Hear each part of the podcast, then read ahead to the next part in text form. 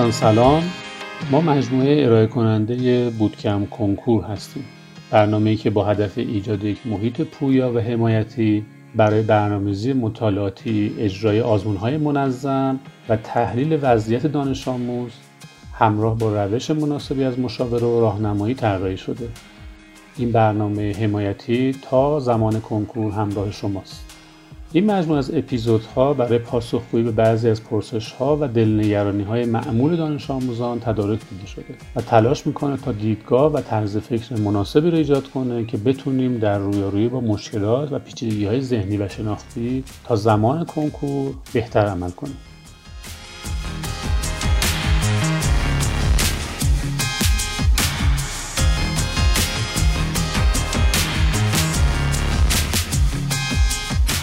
اپیزود دو اتوپایلوت مغز با قدرت عادت. پژوهش ها نشون میده که 40 تا 50 درصد تصمیم های ما از سر عادت هستن و در واقع ما اصولا در حال تصمیم گیری نیستیم بلکه در حال تکراری از روتین های شناختی و رفتاری خودمون هستیم که به اونا میگیم عادت های رفتاری.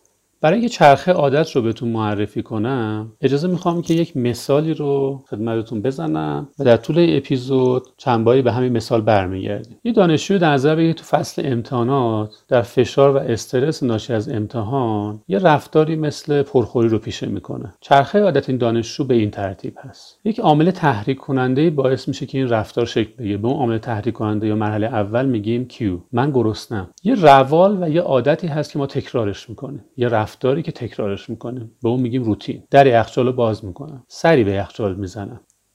یه پاداشی دریافت می‌کنیم در نتیجه این رفتارمون به اون میگیم ریوارد. غذا و خوردنی های خوشمزه اونجاست. این چرخه سه مرحله ساده چرخه عادته. عامل تحریک کننده یا کیو روال یا روتین پاداش یا ریوارد.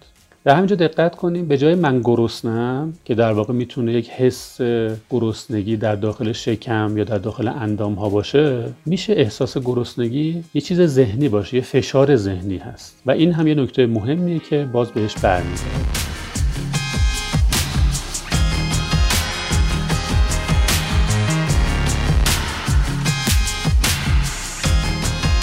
خب بچه ها برمیگردیم به اپیزود دوم. اتوپایلوت مغز با قدرت عادت.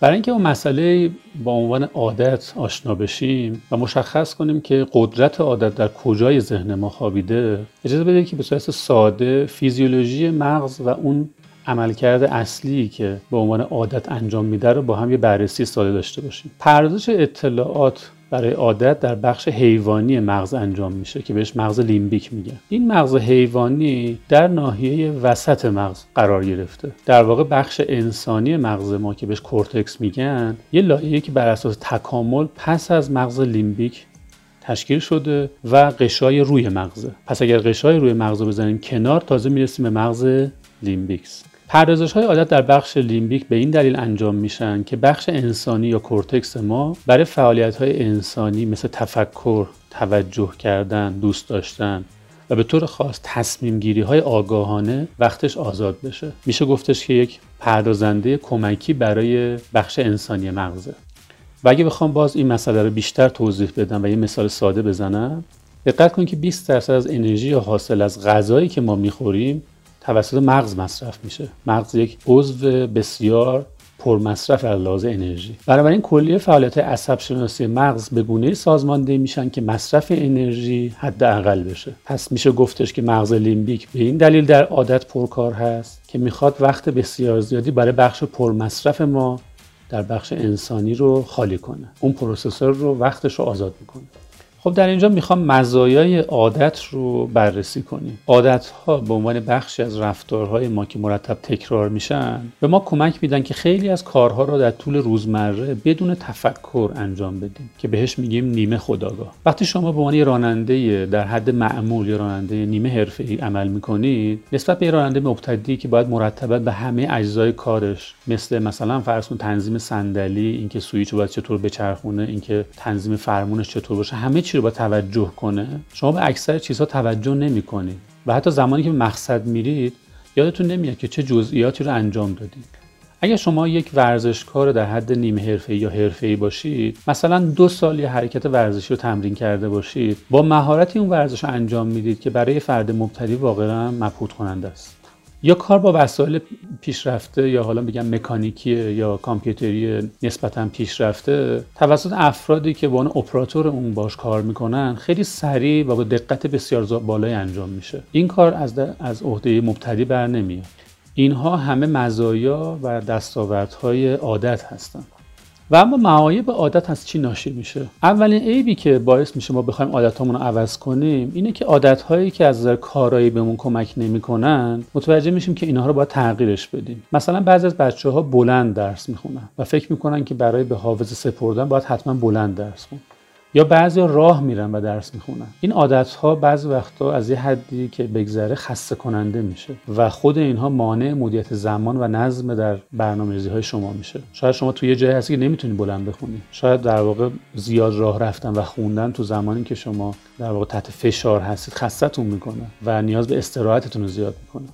دومین چیزی که برای مواجهه با عادت برام مهم هست اینکه چطور می‌تونیم از عادت و قدرت عادت به عنوان عامل صرفه‌جویی در انرژی و زمانمون استفاده بکنیم. این امکان وجود داره که ما عادتهای جدیدی رو پیگیری کنیم و رفتارهایی رو در خودمون شکل بدیم که این رفتارها ما رو مطمئن بکنن از اینکه عملکردمون در زمان لازم قوی و مطمئن هست. زمانی که شما مطمئن نیستی که سرعت عملتون بالاست. زمانی که شک دارید که آیا می‌تونید از حافظتون درست استفاده کنید یا نه. این اون چیزی که اسمش رو می‌ذاریم اتوپایلوت کردن مغز. یعنی اگر شما بتونید یه مجموعه از عادتهایی در رابطه با نحوه مطالعه، نحوه استفاده از حافظه، شیوه در واقع نگه داشته بدنتون به لحاظ ورزش یا ریتم تنفس. اگه این عادتهای مفید و مؤثر رو تو خودتون پرورش بدید قطع به یقین شما مطمئن خواهی شد از اینکه عملکرد شما در زمانی که فشار بهتون میاد تو زمان در واقع رقابت هستید عملکرد خوبی خواهد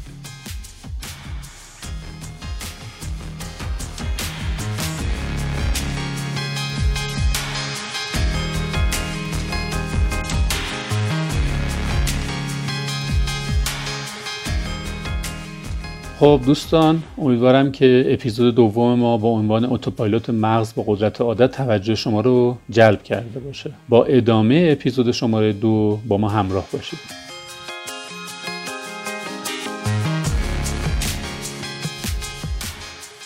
در این بخش قصدم در مورد نحوه ایجاد عادات مثبت و ترک عادات غلط براتون توضیحاتی رو بدم.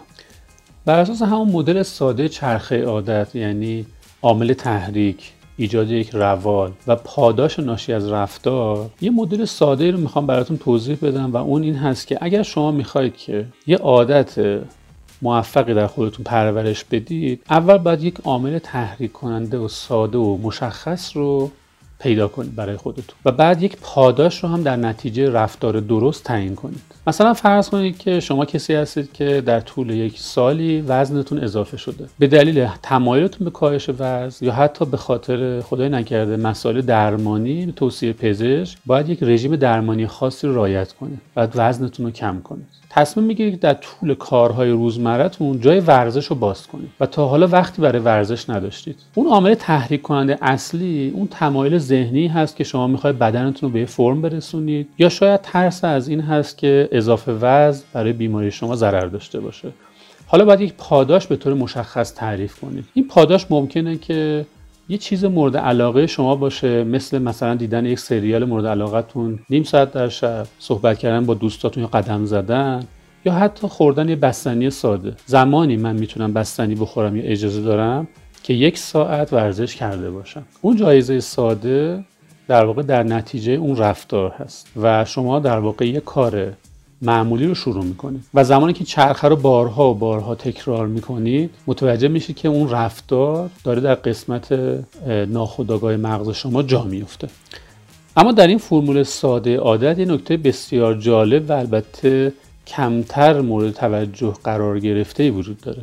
قدرت عادت در این نکته جالب هست. برای اینکه این نکته رو بهش پی ببرید اجازه بدید که من یه داستانی رو براتون تعریف کنم که این داستان رو از کتاب قدرت عادت نوشته چارلز داهیک براتون توضیح میدم.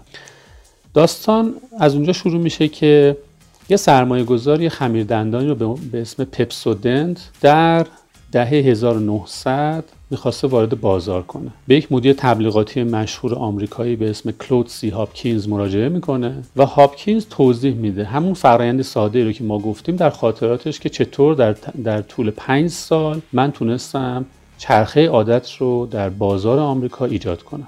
اون چیزی که در واقع به عنوان جایزه و پاداش تعیین کرده و تو تمام تبلیغاتش همه می‌دیدن این بود که یک لبخند پپسودنت یا لبخند زیبایی رو به ارمغان میاری. یعنی اگر شما از محصول ما استفاده کنید لبخندتون زیبا خواهد شد دندون هاتون تمیزتر و سفیدتره.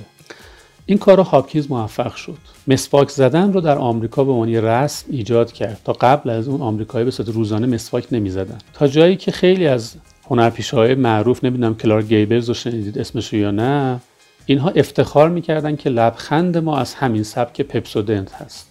خب برگردیم به چرخه عادت. هاپکینز توضیح میده که برای پیدا کردن محرک من خیلی مطالعه کردم. ببینم چی باعث میشه مردم بخوان به عنوان رفع یه مشکل یه مسئله رو بیارم به مسواک زدن. مطالعه کردم و کردم و مطالعه تا بالاخره در یه کتابی مطلبی بهش برخورد کردم. در مورد پلاک های حاصل از ترکیب بزاق و مواد غذایی روی دندان. به دید بازاریابی به نظر خودش کیو رو پیدا کرده بود. فهمیده بود که محرک اصلی چیه. چرخه رو راه انداخت. به مردم گفتش که وقتی که شما در واقع غذا می‌خورید به طور طبیعی بزاق دهنتون کاری که انجام میده این هست که رو دندون ها پلاک تشکیل میده. دندون ها رنگی میشه. دندون ها بد فرم میشه. و شما بایستی که در واقع مرتب اینها رو مسواک بزنید. و با خمیر دندان ما که این پلاک ها رو برمیداره. و چون در واقع محرک رو داشت و پاداش رو داشت چرخه راه افتاد. ولی چیز جالب بهتون میگم. وقتی بعدها محققین روی راز موفقیت پپسودنت مطالعه کردن به این نکته جالبی رسیدن. نکته جالب این هست که حس خوشایندی در در واقع استفاده از خمیر دندان های پپسودنت وجود داشت. می‌دونید توی این خمیر دندان به عنوان ماده اولی چی استفاده می‌کردن؟ یه طعم خیلی ساده ای که مینت بهش میگید شما تو آدام سام هست طعم نعنایی. این طعم خوشایند استفاده از طعم نعنا و یک سوزش خفیفی که تو کام ایجاد میشه برای مردم جالب بود. خب حالا دقت کنید که بر اساس روش ریوارد یا پاداشی که هاپکینز تعریف می‌کنه سلامت دندان و زیبایی در طولانی مدت حاصل میشه. یعنی شاید شما حداقل بعد 6 ماه دندونتون رو مسواک مرتب بزنید تو دندونتون سفید و زیبا بشه. ولی حس خوشایند به پاداش خیلی سریع اتفاق میفته اینجاست که جادوی ذهن اتفاق میفته وقتی شما به طور منظم این طعم نعنایی رو دهنتون احساس می‌کنید اون گزش خفیف رو تو کامتون احساس می‌کنید ذهن این حس خوشایند رو با احساس سلامتی که اون هم ذهنی هست یکی می‌گیره. پس شما یه چیز مادی رو دارید تو دهنتون استفاده می‌کنید ولی ذهن شما اونو با حس سلامتی می‌گیره. الان راز متوجه شدید؟ این رازی که هاپکینز به کسی نگفته بود. خب حالا که این نکته رو یاد گرفتیم این درس به ما یاد میده که چرا شامپوهایی که ما استفاده می‌کنیم باید خیلی کف کنن. چون مردم کف کردن رو با حس تمیز کردن یکی می‌گیرن. چرا مواد شوینده و تمیز کننده لوازم و ظروف عطر دارن؟ به خاطر اینکه خیلی از مردم نمی‌تونن تصور کنن یه چیزی خیلی ظرف رو تمیز می‌کنه یا در واقع ملافه ها رو میشوره ولی هیچ بوی نمیده. معطر بودن رو با تمیزی یکی می‌گیرن. خب حالا اگر این راز رو با هم در واقع پیداش کرده باشیم می‌رسیم به استفاده دوم اون. یه بار دیگه براتون مرور کنم. استفاده اولی استفاده خیلی ساده بود. عامل تحریک رو پیدا کنیم. پاداش رو مشخص کنیم و مرتبا با تحریک و یه رفتار ساده پاداش بدیم. ولی حالا می‌خوام در واقع اون درس اصلی رو بهتون بدم. در استفاده در واقع دوم از قدرت عادت بایستی بدونیم که ما می‌خوایم یک عادت رو با یه عادت دیگه جایگزین کنیم. و این هم یه موضوع خیلی مهمی هست. شما نمی‌تونید یه عادت رو ترک کنید. بگید من یه عادتی مثل پرخوری یه عادتی مثلا مثل بدخوابی یا پرخوابی رو می‌تونم در واقع خودم ترک کنم. این در واقع مطالعات روانشناختی مفصلی روش انجام شده که مثلا فرض کنید که افرادی که سیگار می‌کشن تقریبا امکان ترک سیگار رو ندارن. ولی قدرت عادت به ما یاد میده که ما یک عادت ناخوشایند رو می‌تونیم فقط با یه عادت دیگه جایگزین کنیم. خب برگردیم به مثال خودمون در مورد دانشجویی که تحت فشار و استرس درسی پرخوری می‌کرد. خستگی ناشی از درس خوندن فشرده باعث میشه که دانشجو در واقع بره سراغ رفتاری مثل غذا خوردن. خب بعضیان با گوشیشون در واقع بازی می‌کنن وقت گذرانی می‌کنن و در نتیجه یه آرامشی رو پیدا می‌کنن به عنوان پاداش یه استرابی ازشون کم میشه.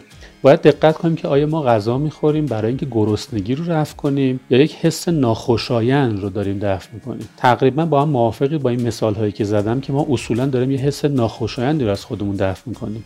پس دستور عمل جایگزینی رفتار رو اینطوری با هم کامل کنیم. عامل انگیزاننده رو مجدد به طور دقیق بررسی کنیم. چرا وقتی من استراب دارم راه غذا خوردن رو انتخاب می‌کنم. اگر میشه عامل انگیزاننده دیگه ای رو به جاش بذارم که منطقی تره و به هم کمک می‌کنه و منو به نتیجه نامطلوب نمیرسونه حتما اون کار رو انجام بدم یه روتین جدید برقرار کنید. اگر غذا خوردن شما رو ناراحت می‌کنه اضافه وزن میده چه کاری میشه به جای اون انجام داد خلاق باشید. راه مختلفی رو امتحان کنید. مثلا ده دقیقه استراحت بین ساعت مطالعتون رو نرمش کنید. یه داستان کوتاه بنویسید. یه مجموعه جدول سودوکو حل کنید. این روتین جدید رو برقرار کنید و پاداش رو به طور مرتب تکرار کنید.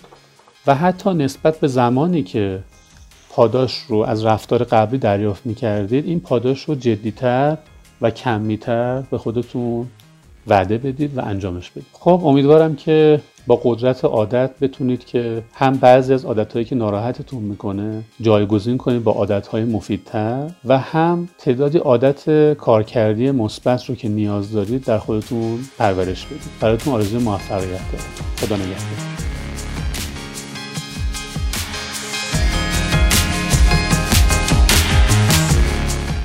امیدوارم که مطالبی که تا اینجا بیان کردیم براتون مفید باشه.